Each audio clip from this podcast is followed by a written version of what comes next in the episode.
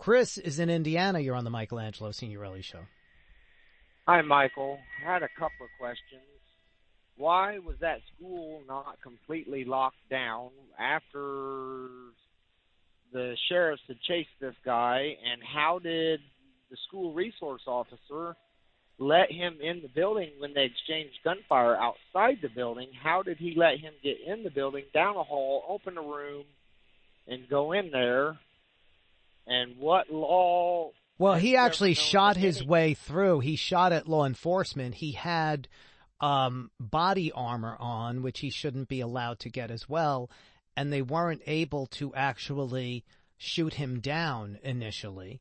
And the same thing happened with the Buffalo shooter. Remember the security guard stood there and, and bravely went and challenged him to make sure he didn't get in that supermarket?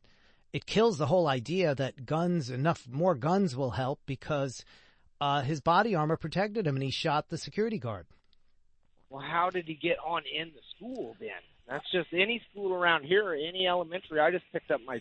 Yeah, you know, Chris, th- have to be th- things like that happen because society is imperfect. But if he didn't have the ability to have a gun, if an 18 year old didn't have the ability to get guns, he wouldn't be there and they wouldn't have to worry about lockdowns and all kinds of other things because there wouldn't be a proliferation of guns in the society. So, what law can we pass then that is a criminal is going to follow? What legislation can we make that a criminal is going Well, to well, follow? uh, Chris, number one, no assault weapons. Boom, right there. No assault weapons. Okay. Number two, no 18 year old gets a gun. You can't drink, you can't get a gun. Okay. Number three, if you have a history of violence, which this kid did, which the Buffalo kid did, you can't get a gun. That's background checks and everything else. I could go through a whole bunch of other laws. Here's the deal, Chris. In every country in the world, in every country in the world, in European countries, Western democracies, in China, in Russia, there are troubled teenagers like this 18 year old, right? Am I right? Who, who, who get violent and want to kill people, right? Yes or no? oh, I have no idea. I yeah, oh yeah, of course you know. Don't give me your bullshit. Okay? There are tw- there are people, now you're, now you're gonna hang up because now you're like, oh god, I got cornered because you're a little coward.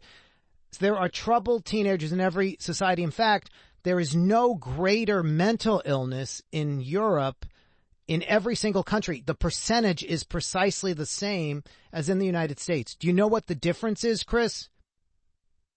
I'm not going to hang You up. you know what the difference is, Chris. The difference is a troubled person, a troubled kid, somebody angry. Maybe they can get a knife. Maybe they could harm one person. They can't shoot and kill 20 children in 16 seconds because there aren't weapons of war allowed. Okay, now your call was what laws do you think will stop evil criminals from killing kids? I answered your question. Correct? You didn't. Yes, I did. I named all, I named three different laws that he shouldn't have had, been able to have a gun at 18. Nobody should be able to get assault weapons that are weapons of war. And background check would have found that he had a troubled history. Boom, right there. How many laws in Chicago? Uh, Chris, I'm not, you're not taking me to another discussion.